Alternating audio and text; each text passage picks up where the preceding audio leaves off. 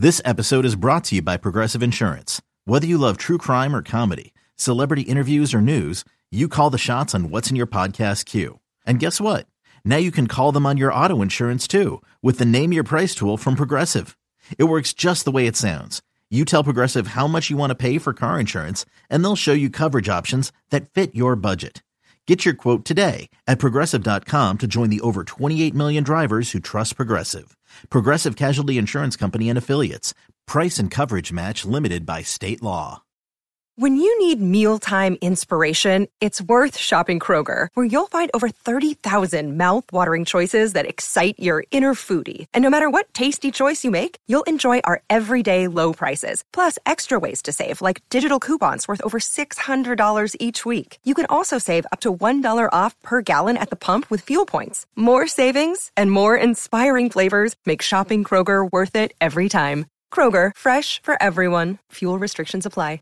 Another day is here, and you're ready for it. What to wear? Check. Breakfast, lunch, and dinner? Check. Planning for what's next and how to save for it? That's where Bank of America can help. For your financial to-dos, Bank of America has experts ready to help get you closer to your goals. Get started at one of our local financial centers or 24-7 in our mobile banking app. Find a location near you at bankofamerica.com slash talk to us. What would you like the power to do? Mobile banking requires downloading the app and is only available for select devices. Message and data rates may apply. Bank of America and a member FDIC. Welcome back once again. It is Christmas week, so appropriately we are doing Kadlick's Crucial Clashes Christmas week. See, I added an extra On tuck Christmas. in there, a little extra alliteration in there. Patriots at Broncos, Sunday night football, Christmas Eve football. How else would you Prime rather, time pads once again. uh, how else would you rather celebrate than a mediocre at best football game on your TV screen on Christmas Eve? oh yeah. You have some cocktails, some eggnog, wrap some presents. Maybe you're putting together a, uh Barbie doll house in the basement if you're a traditional dad at like midnight. Who knows? But we will Oh, talk yeah. about Sean, a couple Hall of Fame coaches, two weeks in a row, a couple Hall of Fame coaches. We went from Andy Reid, Bill Belichick. Now I'm giving Peyton the benefit of the doubt. I'm not sure he's really a Hall of Fame coach, but he'll probably get in someday. Mike Tomlin two weeks ago as well. Oh, that's right. We're on a stretch of Hall of Fame They're coaches rolling. here. Probably says something about the uh, quality of the games and the teams that we uh, are a little more fixated on the sidelines than we are the talent on the field and the quarterbacks and all that. Yeah. But Patriots at Broncos, as you can see if you're watching the video, look at those Rocky Mountains. What a beautiful backdrop for a Oh yeah. late December football game that uh, lost any luster it had when the Broncos lost last week. They've lost two of three. They had been one of the hottest teams in football. They had sort of turned their season around. I actually looked at it for this. So I haven't done the research across 32 teams, but I'm going to say that their win streak against the Packers, Chiefs, Bills, Vikings, and Browns might be the best stretch of wins this year in the NFL. Oh yeah. The Niners have a, some. The Niners have had some really good wins too. They've kind of established themselves playing good opponents. But the Broncos were cruising until they weren't. Yeah, they went fell. on a run. Yep. The Lions kind of took care of business for them. Um, but before we get into the matchup and the clashes that are oh so crucial when you're a three and eleven football team at this point in the season, Thank God we only have three more of these. we, um, gotta, we gotta rename. We gotta go back to marketing and rename this thing for next season. no, no, no, no. See, you're blaming us. I blame them. It's Yeah, their fair. fault that there's no crucial clashes because they're a bad football team with not a lot of talent that we can match up against the opposition. No, no, no. This isn't a us problem. It's a them problem. All right, you're right. You're right. No, you're, you're if that's fair. if they get good talent, we'll talk about the critical clashes facing that talent.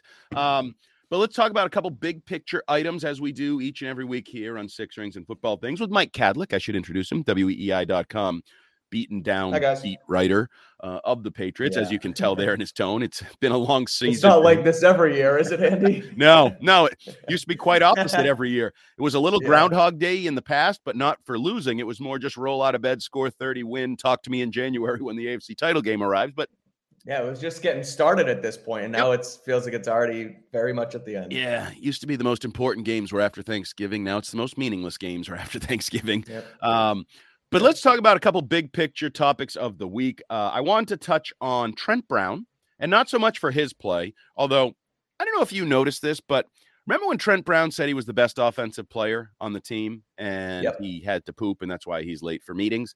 Um, did you notice that ever since he said he was the best offensive player on the team, Bill has seemingly decided that quote, Connor McDermott deserves to play too and has rotated off and on at left tackle.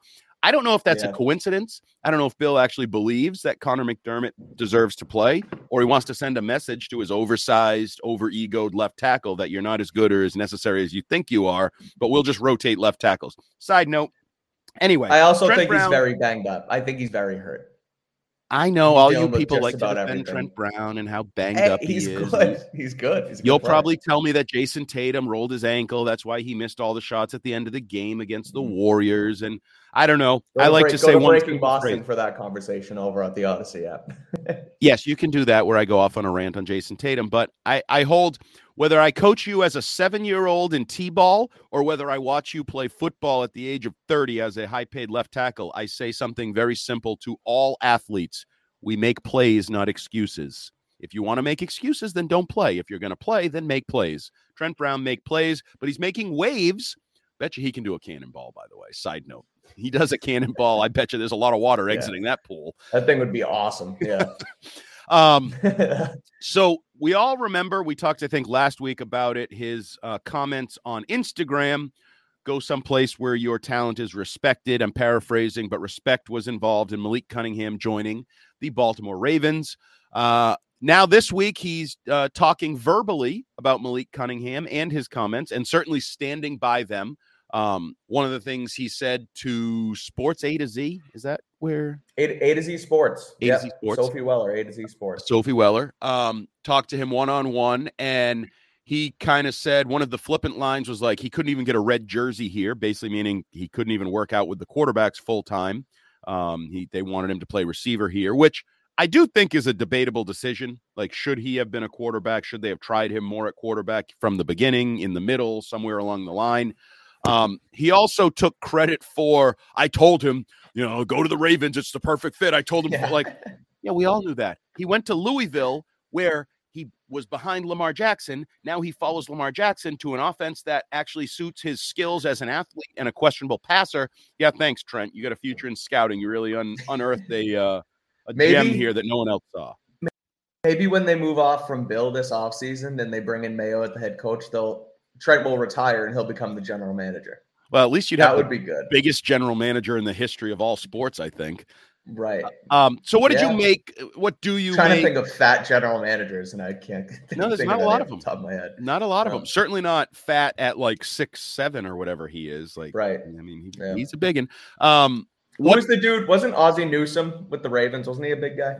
Yeah, but not Trent big. Just a like tight okay. tight end big. Um, okay. So yeah, he would be the biggest GM in I think the history of sports. I'm just going to say it. Gonna okay. Say Um, so what did you what do you make of Trent sort of doubling down on the disrespect toward and and I want to ask like, do you believe this is just Trent supporting his friend, or do you think this is Trent legitimately saying like, yeah, we were all at practice. I watched him slice and dice our defense. He's he should have been on the field. Like, do you put much stock in this?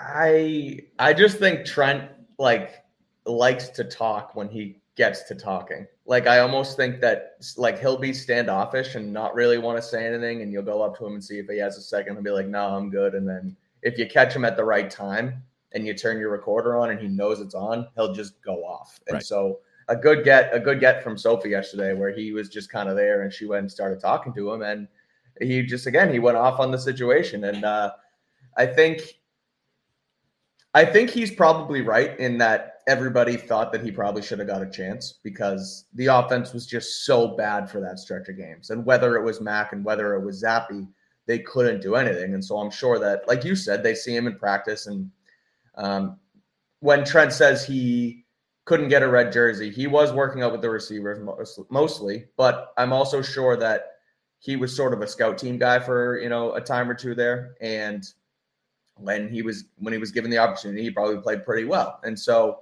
uh, I just think that there was probably a time that you know they they needed a change and they didn't know where to turn and they weren't going to give Will Grier a chance. And so he thought that Malik Cunningham should have got an opportunity just as everybody else did. And instead of giving him that chance, they elevated him twice. They never played him. Uh, and then they ended up getting him, you know, letting him get signed. And so he mentioned it too that um, that first uh, that drive in the Houston game was the most electric drive of the entire season, and it was. Like he's not wrong in saying that. This is this is your perfect thing. The truth is never mean for him to go out and say he should have got a chance because our our offense stinks, and that was the best drive of the season, and now they didn't even give him a chance to play. So I think it's a little bit of a gripe towards the Patriots, and I also just think that it also kind of tells you that unless there's new, you know, again, management here and a new a new regime, that he's probably not going to be back in New England next year because he's just talking and yapping and saying what he feels, and uh, he probably sees that it's the end of his time here in Foxborough.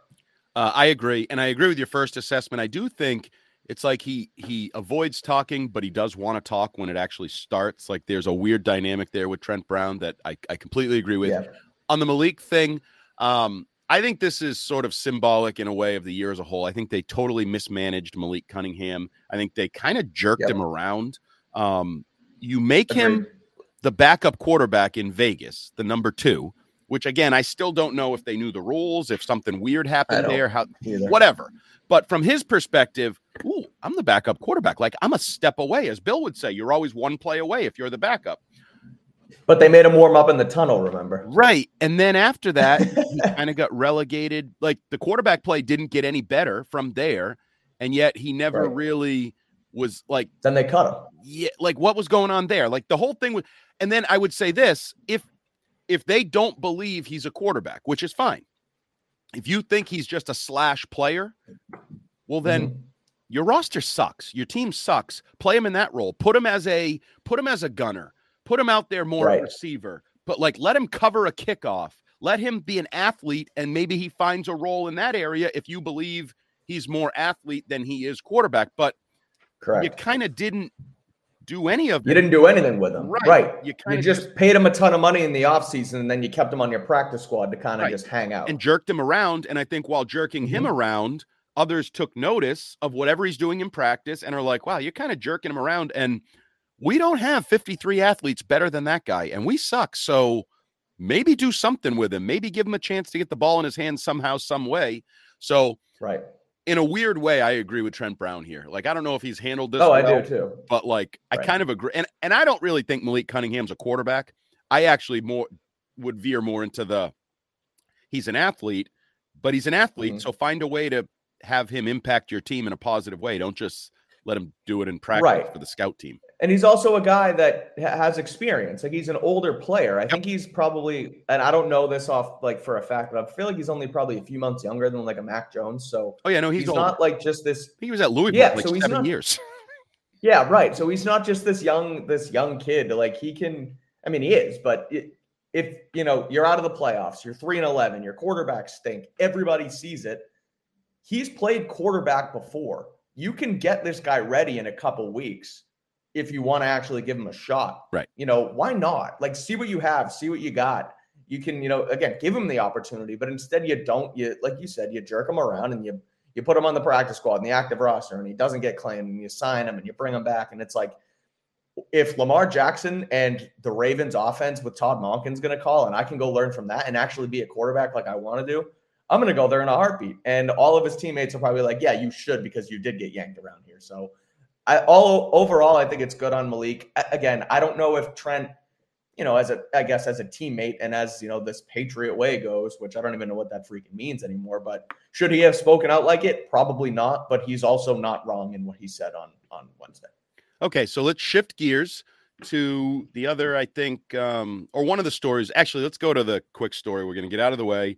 Um, Mark okay. Daniels, Mass Live. The kicking balls were apparently underinflated by a couple pounds per square inch uh, against the Chiefs. Might explain why Butker missed his first field goal of the year. Ryland missed the field goal, followed up. Some of the kickoffs were short. Rager had a short one that he was able to return. Like, okay, so the balls were underinflated. I I could not really possibly care less about this story. Both teams had mm-hmm. footballs that weren't up to the standard they wanted, but I don't know, adjust, play football. You both did. The game was won by the Chiefs. And I don't know right. if you have any thoughts on that that you want to share real quick. So I am from however many years ago it was, I am deflate gated out. Um, so again, I'm with you. I don't want to, we don't have to touch on it too much, um, especially because it was evened out. It yeah. was the kicking ball. So your entire game, it wasn't one sideline versus the other like deflate gate was however many years ago. Um, but I actually missed this uh, on Sunday. Uh, I was finishing my column, and so I didn't get to the locker room right at the beginning. But everybody who was in there said that the special teamers were pissed. Bryce Baringer was fuming. Chad Ryland was fuming. Schooler was out of his mind. Well, Schooler's um, always out of his mind. Was, yeah, that's true. He's he's uh he's got to keep his head on straight. But no, I mean it's I think I found it interesting that you know they they were upset and they could clearly tell. And I mean you saw it. Ryland and Butker, who's Butker's like the best kicker in the league, or at least one of them.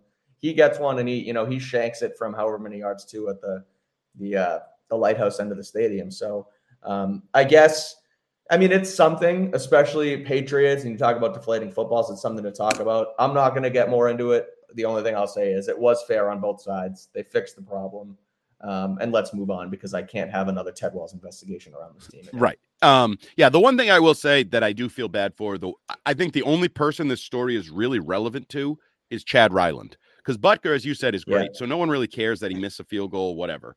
Um, Baringer's and having, he can bounce back, right? And Baringer's having a good rookie year, might be a Pro Bowler. Chad Ryland is the one where people are like, uh, "Do they need a new kicker? Did they blow a draft pick on a kicker?" and every missed field goal you know, people will look back and just see a missed field goal. They may not remember that, oh, that was that game where the balls weren't quite inflated properly. Like, so it matters. But even a kicker trying to a kicker trying to gain confidence and get, you know, confidence in the league too in his first season for him to shank another short one, regardless of the, you know, I guess the the PSIs and the football, like he still thinks of that as well as like, I still didn't put that through. I missed another kick. Right. Like, where am I at in my career type thing. So uh, right. I wonder and if that, and when and he can get his head on straight for that too. So yeah, that sucks for him. Good but point. Other yeah, than that, I don't think we need to touch on it. Uh, one thing we do need to touch on, I feel like last week was the week of Belichick, and we've been talking a lot about Belichick's and decisions and um, decisions being made when they're made, not yet made, blah blah blah. Um, this week, I feel like to the forefront came Jerod Mayo. Mm-hmm. Um, so you had a couple reports, Boston Sports Journal, uh, Burt Breer, talking about Mayo maybe rubbing people the wrong way behind the scenes, whatever's going on there. Then you had Jerod Mayo scheduled to talk to the media, didn't talk to the media on the usual Tuesday conference calls. Yep. Demarcus Covington spoke. Um, I, my interpretation here is, yeah, Jerod Mayo is maybe ruffling some feathers behind the scenes. And I think it's intentional because I think it's in uh, response to the idea that Patriots need to clean house Bill Belichick, anything that's ever been tied to Bill Belichick needs to go. And mm-hmm. Jerod Mayo has done nothing but learn at the side of Bill Belichick as both a player and a coach. And I think Jerod Mayo is probably smart enough to say, oh, wait a minute. They're, they're saying no one sh- with any ties to Belichick should stick. Well, I still want to stick around. I still want to be the head coach in waiting. And I think there's right. maybe a chance he's trying to assert himself as I'm my own man. I'm a young man. I have my own football philosophies. I have my own attitude. I don't just parrot Bill's way. And I think maybe he's doing that intentionally to talk to players, to show players mm-hmm. something, to show assistant coaches something, but probably most importantly, to say, Robert and Jonathan Kraft, I'm my own man. And what you saw in me as a leader to bring me back, to sign me to a deal, to basically say I'm the coach in waiting, that's all still true. Nothing that's happened this year should change the way you feel about me. In fact, maybe I'm even more different than Bill than you even know. Maybe I need to show it. So that's my working sure. theory this week.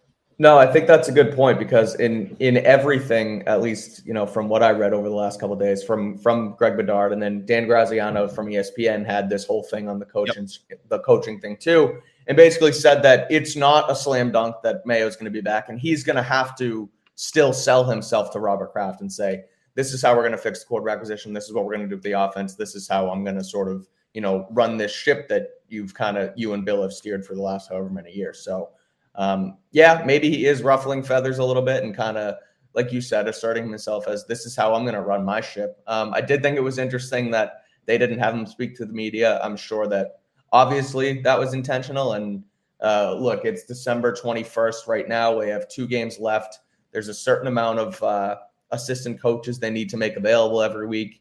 He's only a linebackers coach according to uh, the the program, so we're never going to hear from Jerod Mayo for the rest of the season. That's what I'm thinking. Um, but no, I, and Devin McCourty talked about it yesterday with the Greg Hill show and just how he thought it was kind of um, awkward and weird for that report to even come out. And he was saying, which I thought it was kind of interesting, just taking it a little bit behind the scenes, where he always thought that it was players that used to leak information. And he's like, I don't think this was a player because he thinks it's always the player. And like Mayo's probably the way he said it was Mayo's always good with the players and he always jokes and laughs and he doesn't think that's changed and his position hasn't changed. And then he was like, I've slowly started to realize that it's always somebody with a bigger agenda. So that makes me think that it's another coach in there saying, "Well, Mayo's doing this and that, and things are bad, and they're they're getting it out there." So whatever he's doing, it's ruffling feathers, at least for the rest of the coaching staff, potentially in a bad way, but maybe the players don't see it that way. Um, and he is. He's trying to kind of assert himself as the next guy here. So I don't necessarily hate it. Um, I think he does have to sort of be his own man, which again, McCourty said it yesterday as well that maybe he does need a change of scenery for his next head coaching job. And the sort of the discrepancy between white head coaches and black head coaches is interesting too. And the way McCourty said it was if you get an opportunity as a head coach as a black man, you have to take it because you saw it with Steve Wilks and Carolina with Arizona. He gets the job, he gets fired, he hasn't got a chance again. So um, maybe he just does, you know, need to take his talents elsewhere because that's going to be his next and only opportunity. So for better or for worse, that's how it is. Um, but no, I, I think too, like I wonder how much he's actually rubbing people the wrong way and how much is just someone seeing one thing and being like, oh, he did that. I'm going to talk about this and make this a bigger right. story than it has to be. Right. Um, I would just urge everybody. Actually, had a good conversation with Mike Giardi, who works for Boston Sports Journal with Greg Bedard. Um, obviously, well connected through NFL Connect, uh, Network in his previous stops. Um, had a conversation with him on the other uh, side here of the Six Rings podcast feed, where we talked a lot about this, and I was really interested into. So I asked Giardi, what would your uh, realistically ideal um, changes be to the coaching staff, and what do you think could happen? And let's just say it involves Jerod Mayo and he had some very interesting answers to those questions. So I'll push you over. I need the we need the clicks, we need the download. So I'm not going to tell you what he said. You got to go yeah, listen to go it. listen to the Giardi episode of Six Rings this week. Help a brother out this holiday season. So, uh, yes. uh, um, Okay, so let's get your listen the- to your listen to that uh, Six Rings episode will buy Andy's kids an extra Christmas present. That's right. You know what? you know, Ty Law used to say he can't feed his family with Super Bowl rings. He needs yeah. money. Well, I can feed my family on clicks and downloads. So if you do me a favor and go listen to that, it helps out this holiday season. Because those jerseys that my son wants, those NFL jerseys, they're not cheap. No, they ain't not. cheap. They ain't giving those things away. Um, Is he getting okay. a Mac Jones jersey? Uh, no. Pop dog. Yes. He asked for a lot of jerseys this year. None of them were Patriots jerseys. Wow.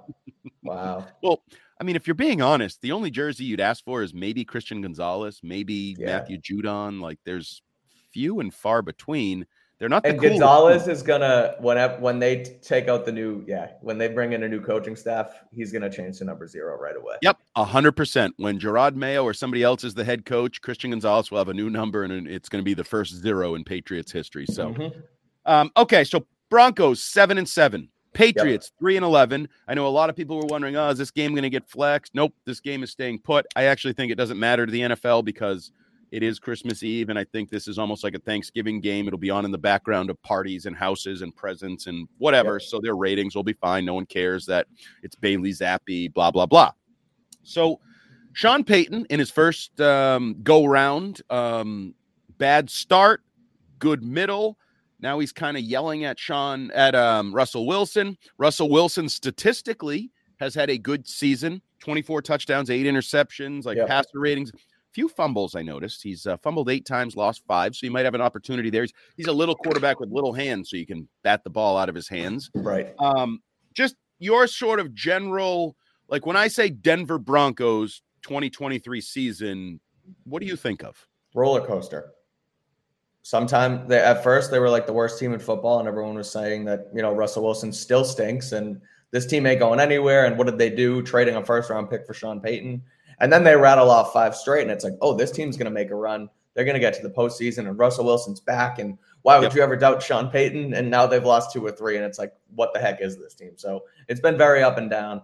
Um, I, I, think overall they have a lot of talent, and we'll we'll get to that in the matchups here. But uh, a talented team that on any given Sunday can lose, like you saw last week, 42 to 17, or they can go beat the Chiefs by two scores. So it's, it's, it, they're very, uh, you know, I guess they're a fluid team, is what I'd say.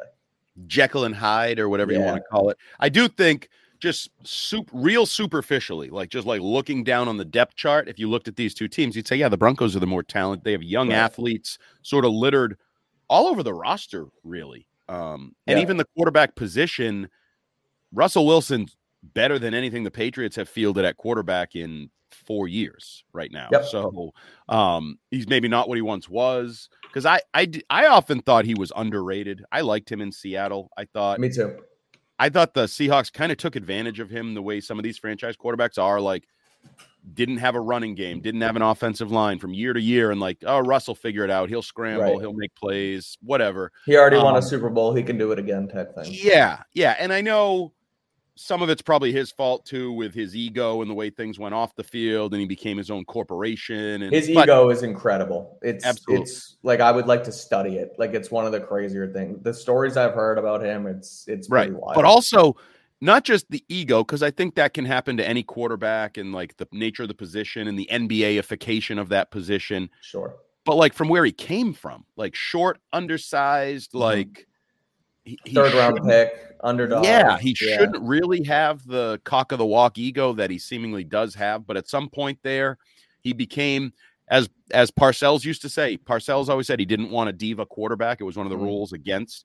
And at some point, Russell Wilson became a diva quarterback. He met Ciara and married Ciara. It was like, oh, I can marry freaking Ciara. I, I think that's it. I actually think that happened to Brady too. I think these guys marry women who are superstars or singular stars and talents yeah. in other industries. And that meant they're like, wait a minute, why aren't you treated the way I am? Like if I'm Gisele, I am the show. Everybody works around me. I am the mm-hmm. sun.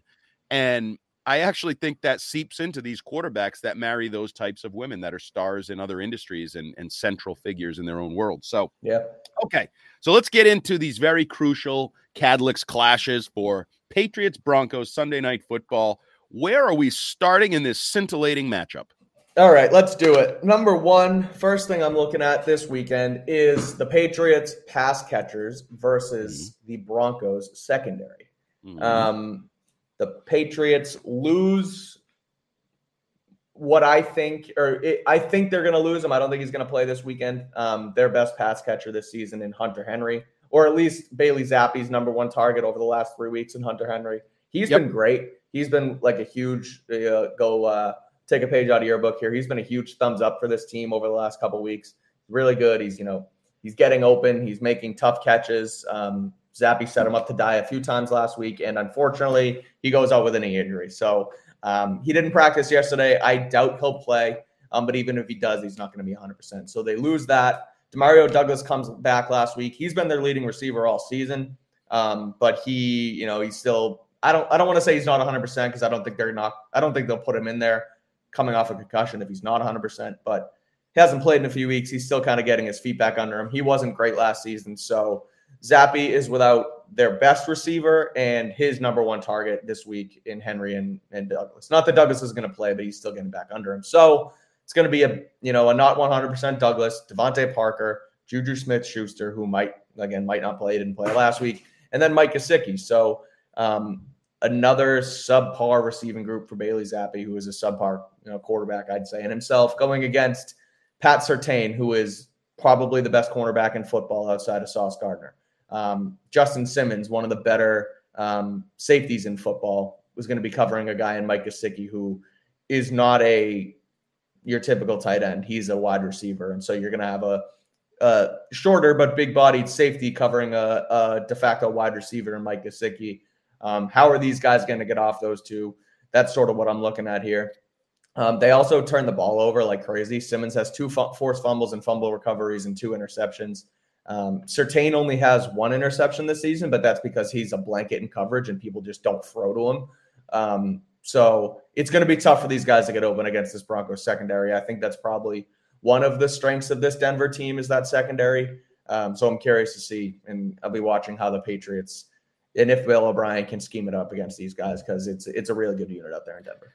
Yeah, there was a, a, visual. You mentioned Juju not playing last week. Um, at one point early in the game, they showed Mac on the sideline talking mm-hmm. to Juju, who had like a clipboard or something, and I thought it was sort of a visual of like this offense where it went wrong. Like that's supposed to be your number one receiver. He's been Yeah. banged up all year, off and on the field. That's supposed to be your franchise quarterback in like his make or break third season. One's inactive because he stinks. One, uh, well, active but on the sideline because he stinks. One's inactive because he's hurt again, and they just haven't been able to get any consistency, even with whatever you think of Juju and and DeVante Parker. Like they've both had flashes over the last month.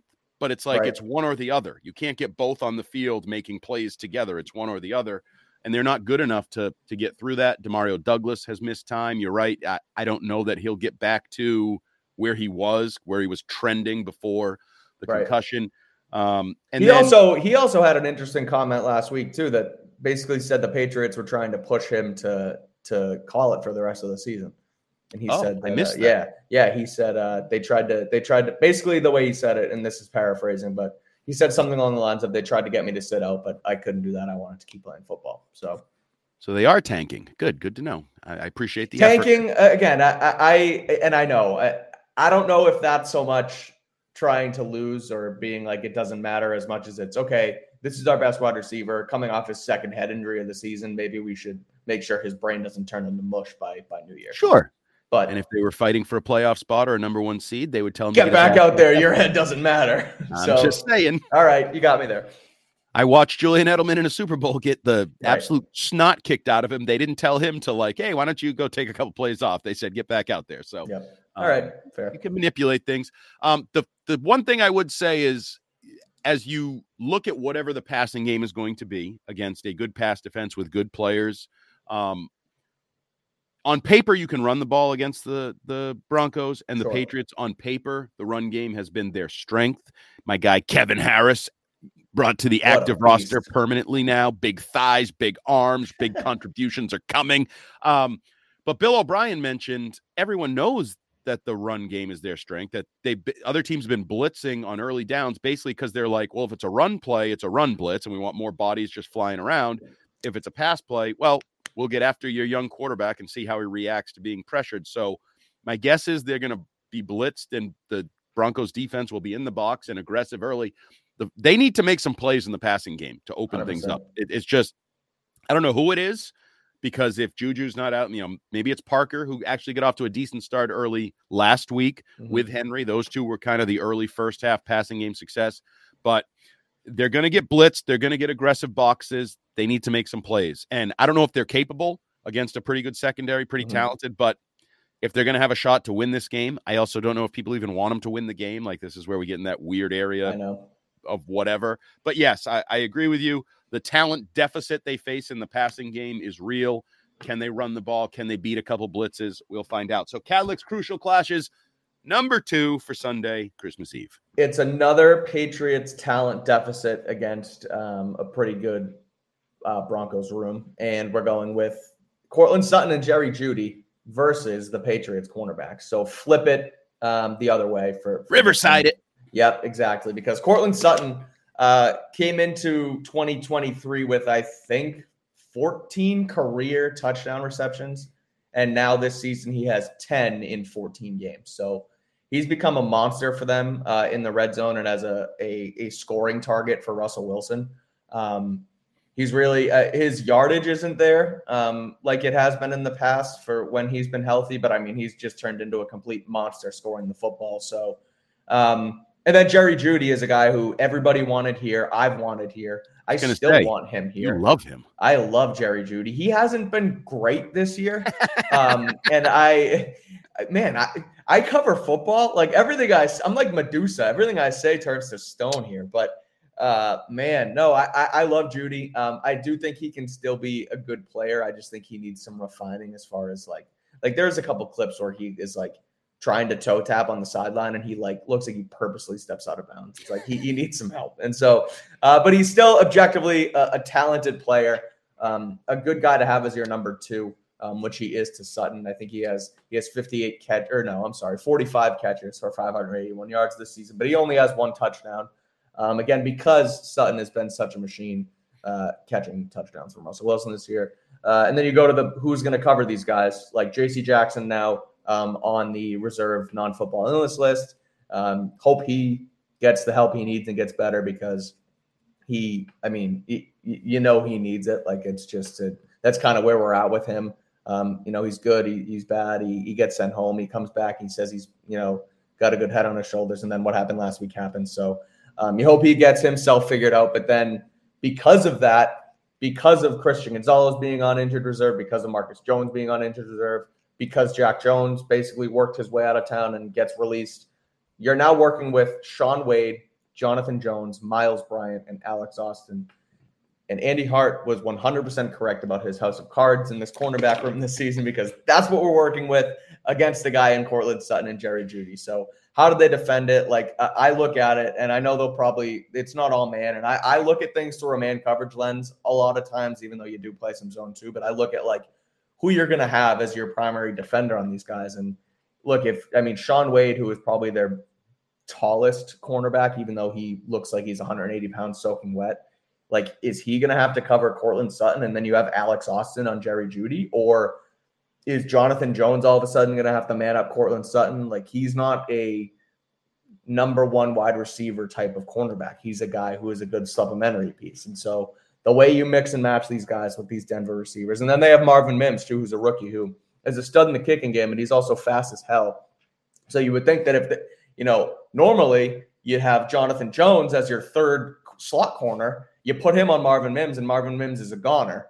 But now you're going to have to rely on Jones to you know take on one of these other guys. So it's a it's a hodgepodge in this cornerback room right now, going up against two high end talents at wide receiver against a quarterback who we'll get to who's going to be pretty good at getting the football. So uh, curious to see how they they match up against these guys.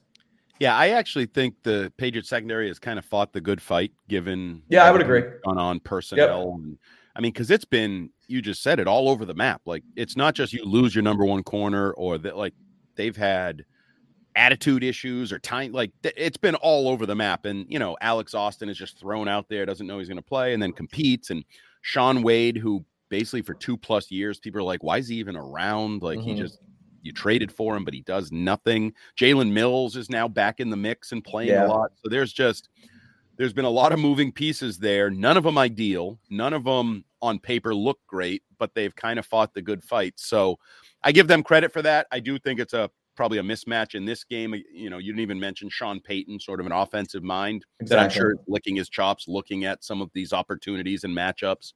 Um, so they're probably going to need to steal a pick somewhere, steal a turnover yeah. somewhere to kind of stay above water because I think if this is just an even football game, you're right. The talent advantage is just on the other, the matchup advantage right. is just on the other and side. a guy in Jabril Peppers didn't practice yesterday too. So yeah, he's a safety, but he can help. He's obviously, you know, free, strong, helps out in coverage a lot. And so yep. if he's not playing either, that's another, another tough blow for that room. And I don't think he would just be a loss in terms of play.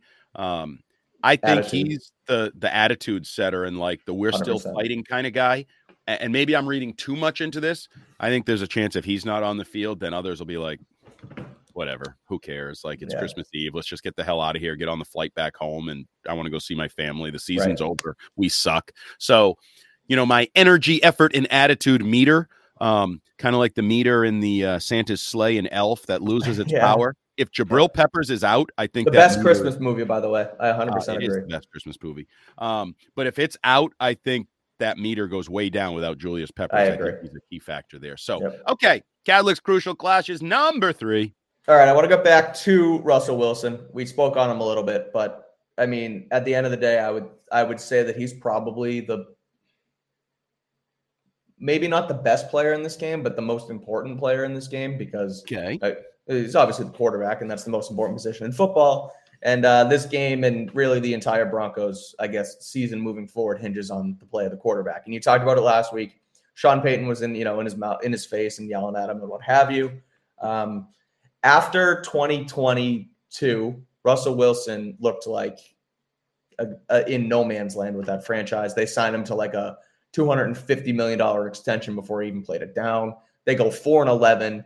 Um, everyone's talking about how Denver needs a new quarterback, but how do you get out from under that huge contract? And why did they hire Payton? And again, they start one and five, and it looks like crap again, even though he was playing decent football. But then they rattle that, you know, that little stretch off, and it's like, all right, you have something here. And Wilson's, you know, he's older, he's in his 30s. Um, but him and Sean Payton, even though they seem to clash a little bit, I feel like they're a good match because you know, Payton kind of, I think, checks Russell Wilson's ego at the door a little bit. He's like, no, you, you come in here and, you know, we work together, but this is not all about you. Like, uh, there wasn't there a story where like he had an office in the, yep. his own office in Denver, and Sean Payton was yep. like, "Yeah, that's not happening. Like, you yep. go to the locker room." Which the fact that they let that happen is completely ridiculous. But that's a conversation for another day, anyway. Because we're talking about on the field, where not only has Wilson done good this season for Denver, but he kind of owns the Patriots. He plays very good football against Bill Belichick defenses. He's three and one. We all know what the loss was. Um, that Super Bowl, where he even he played pretty good until the mm-hmm. you know mm-hmm. that last play of that game. Like he's he's played really well against the team. The last time they played was the COVID year when they went to Seattle. Wilson threw five touchdowns on them. He's never had a passer rating under 110 against Bill Belichick. I know the teams change. I was going back and looking at all the matchups. Like the first time they played was 2012 in Wilson's rookie year. So it's kind of hard to compare. Oh, he played well against them 11 years ago. So he's right. going to play against them well 11 years from like whatever. But I still think there's something to, you know, playing again. The, Belichick's defense hasn't really changed all that much. You know, it's different players and they tweak things here and there, but he can play well against this scheme. So um, I'll be watching to see how Belichick kind of tries to, uh, I guess, you know, take down Wilson and if, see if he can he can do it because Wilson again three and one against this team and he he throws all over the map against them. Good, uh, good little nugget there the uh, Wilson numbers against Belichick hmm. defenses. I like that um, because he is the story of the game. Probably, yep. um, you're going to have to somehow fluster him, force him into turnovers. Um, I mentioned the fumbles earlier. Maybe Christian Barmore can get in there, get a hand on a ball. Um, he's been very active, or maybe bat a ball that leads to an interception. He's been he's active. awesome. I love he Christian really is. Barmore. We could do a he, whole podcast on him. And they need to sign him at whatever point they figure out who's yep. signing people and making decisions about stuff like that. Um, I was interested to see that the Broncos like they have the 25th offense, 25th passing mm-hmm. attack. Like their numbers aren't that impressive, even though we're talking about Russell Wilson's better and they have a yeah. couple receivers that are pretty good. Like it's not consistently playing out numerically, um, rankings wise, stats wise on the football field. But I do feel like I don't know. I do feel like Russell Wilson is ready to get the job. To, even though this Patriots yeah. defense has been the strength of the team, and everybody's like talking up the defense, and I don't know. I'm not sure I'm all in that this is a matchup that favors the Patriots defense, even though it might on paper. The other thing I want to add to it too, and I, I wrote about this more in depth. You can check it out. It's up now. WEEI.com. Crucial clashes. Um, I I wrote it as Bill Belichick and co and company against Russell mm-hmm. Wilson because like this could also be kind of big for Mayo because he calls the shots on defense. Him and Steve run it, but um, this is sort of this could be another notch on his belt. Like he calls a good game. They go into the offseason and, and again, I'm not I'm not saying that Mayo is going to go into the office and say, look at what I did against the Broncos. Hire me as your head coach. Like it's not gonna be like that. But if, if they have another good performance against a quarterback who in the past has, you know, really played well against them, you can say, Well, I, I figured out Russell Wilson. Like he couldn't type thing. Like that's that's another another wrinkle to this game that I I, could see potentially uh, helping out Jerod Mayo. So it's not just Wilson against Belichick, but it's you know Wilson against this whole the whole defensive play caller, I guess. Okay, so uh, call it all together. Bailey Zappe gets another start. Bailey Zappe trying to balance out first halves and second halves. Uh, Patriots defense still trying to fight the good fight, even though if they're undermanned in the back end, receivers undermanned, blah, blah, blah. Russell Wilson, Sean Payton, Bill Belichick, they're buddies. They like to have beers together, blah, blah, blah. Yep. Uh, how do we see this game playing out? Uh, the Patriots aren't going to win. I like to do that every time. We go through the whole thing, and then the first thing I say, it's it's not good for the Patriots. Uh, I just I look at you know we didn't really get to it, um, but the Patriots just playing one half of football on offense and then deteriorating down the stretch is like obviously not a good thing, and I don't think that is gonna you know really change because they haven't really adjusted very well uh, this season off offensively in general, and so look, I, I don't think it's going to be very high scoring. Like the total's 34 and a half. Like I could see it going under because um, I don't see the Patriots scoring all that many points. Um, it's going to be tough to defend against the Broncos. They're kind of the Broncos are just playing for more too. Like they're still on the fringe of the the wild card. Patriots aren't playing for anything. Like you said, it's Christmas Eve, so that's going to factor into this a little bit. Where if Denver gets a win, they find themselves back in the hunt. If they lose, they don't. Where the Patriots, the wins and losses don't really matter. So I think the Broncos eke it out. I'm going to go with 21 13 Denver. Um, so it goes just under the total. I think Denver covers the spread. Um, and yeah, I just I, I, I don't see it. And I, I I've sort of said this on the show every week where until you prove it to me, I can't pick with you. And they did kind of prove it to me against Pittsburgh. They did win, but then last week they go and they lose Kansas City. I just I can't I, I can't back them yet. I, I, don't see it. I don't really see it for the rest of the season. The only time I think I might pick with the Patriots is against the Jets in Week 18. Uh, besides that, you know Belichick's last game at home, and we'll we'll get to that in two weeks here on the on the Six Rings and Football Things podcast feed. But for now, I'm going with Denver 21, Patriots 13. Yeah, I agree with a lot of things you said. I'll push everybody over to the Six Rings preview with Fitzy and I in that Giardi interview that I mentioned earlier. All I'll say is um, I thought we saw last year against the Bengals. I thought the Bengals packed it in in the second half as a road uh, Christmas yeah. Eve team and wanted to go home. Um, the way the Patriots have played in the second half over the last few weeks, being on the road at night in Denver – um, there were even some players were talking about like, yeah, I, wish there wasn't a five hour flight home after this game, like talking about it on Wednesday and yeah. Thursday. Um, I think there's a chance the Patriots could r- perform really, really ugly sweater type football in the second half of this game. Um, in, like a getaway half, getaway day. Yeah. Let's get the hell out of here. Um, so I think it could get ugly, but it's not ugly sweater football. I like that. Yeah, uh, and not like the cool, so ugly it's cute sweater, so ugly I like it sweater, just the ugly ass yeah, sweater yeah. football. Um, it's not a great football game. It's not a great spot. The Broncos are at home. The Broncos, I think, are the better team right now, mm-hmm. even though they've lost a little momentum.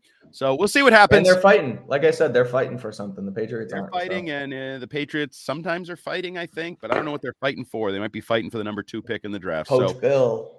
Coach Bill, maybe they're or, or Coach Mayo or Coach yeah. O'Brien. They got a bunch of head coaches on this team. Who knows? Mm-hmm. Um, he's Mike Kadlick. Read his stuff at weei.com, including each and every week Kadlick's Crucial Clashes, where he's a professional. He's like Jahlani Tavai. He pumps out crucial clashes, even if they might not actually be all that crucial yep. for said game that week. This has been Six Rings and Football Things. Appreciate you listening. Happy holidays. Enjoy the football game if you can in Denver. Yep. Thanks, everyone.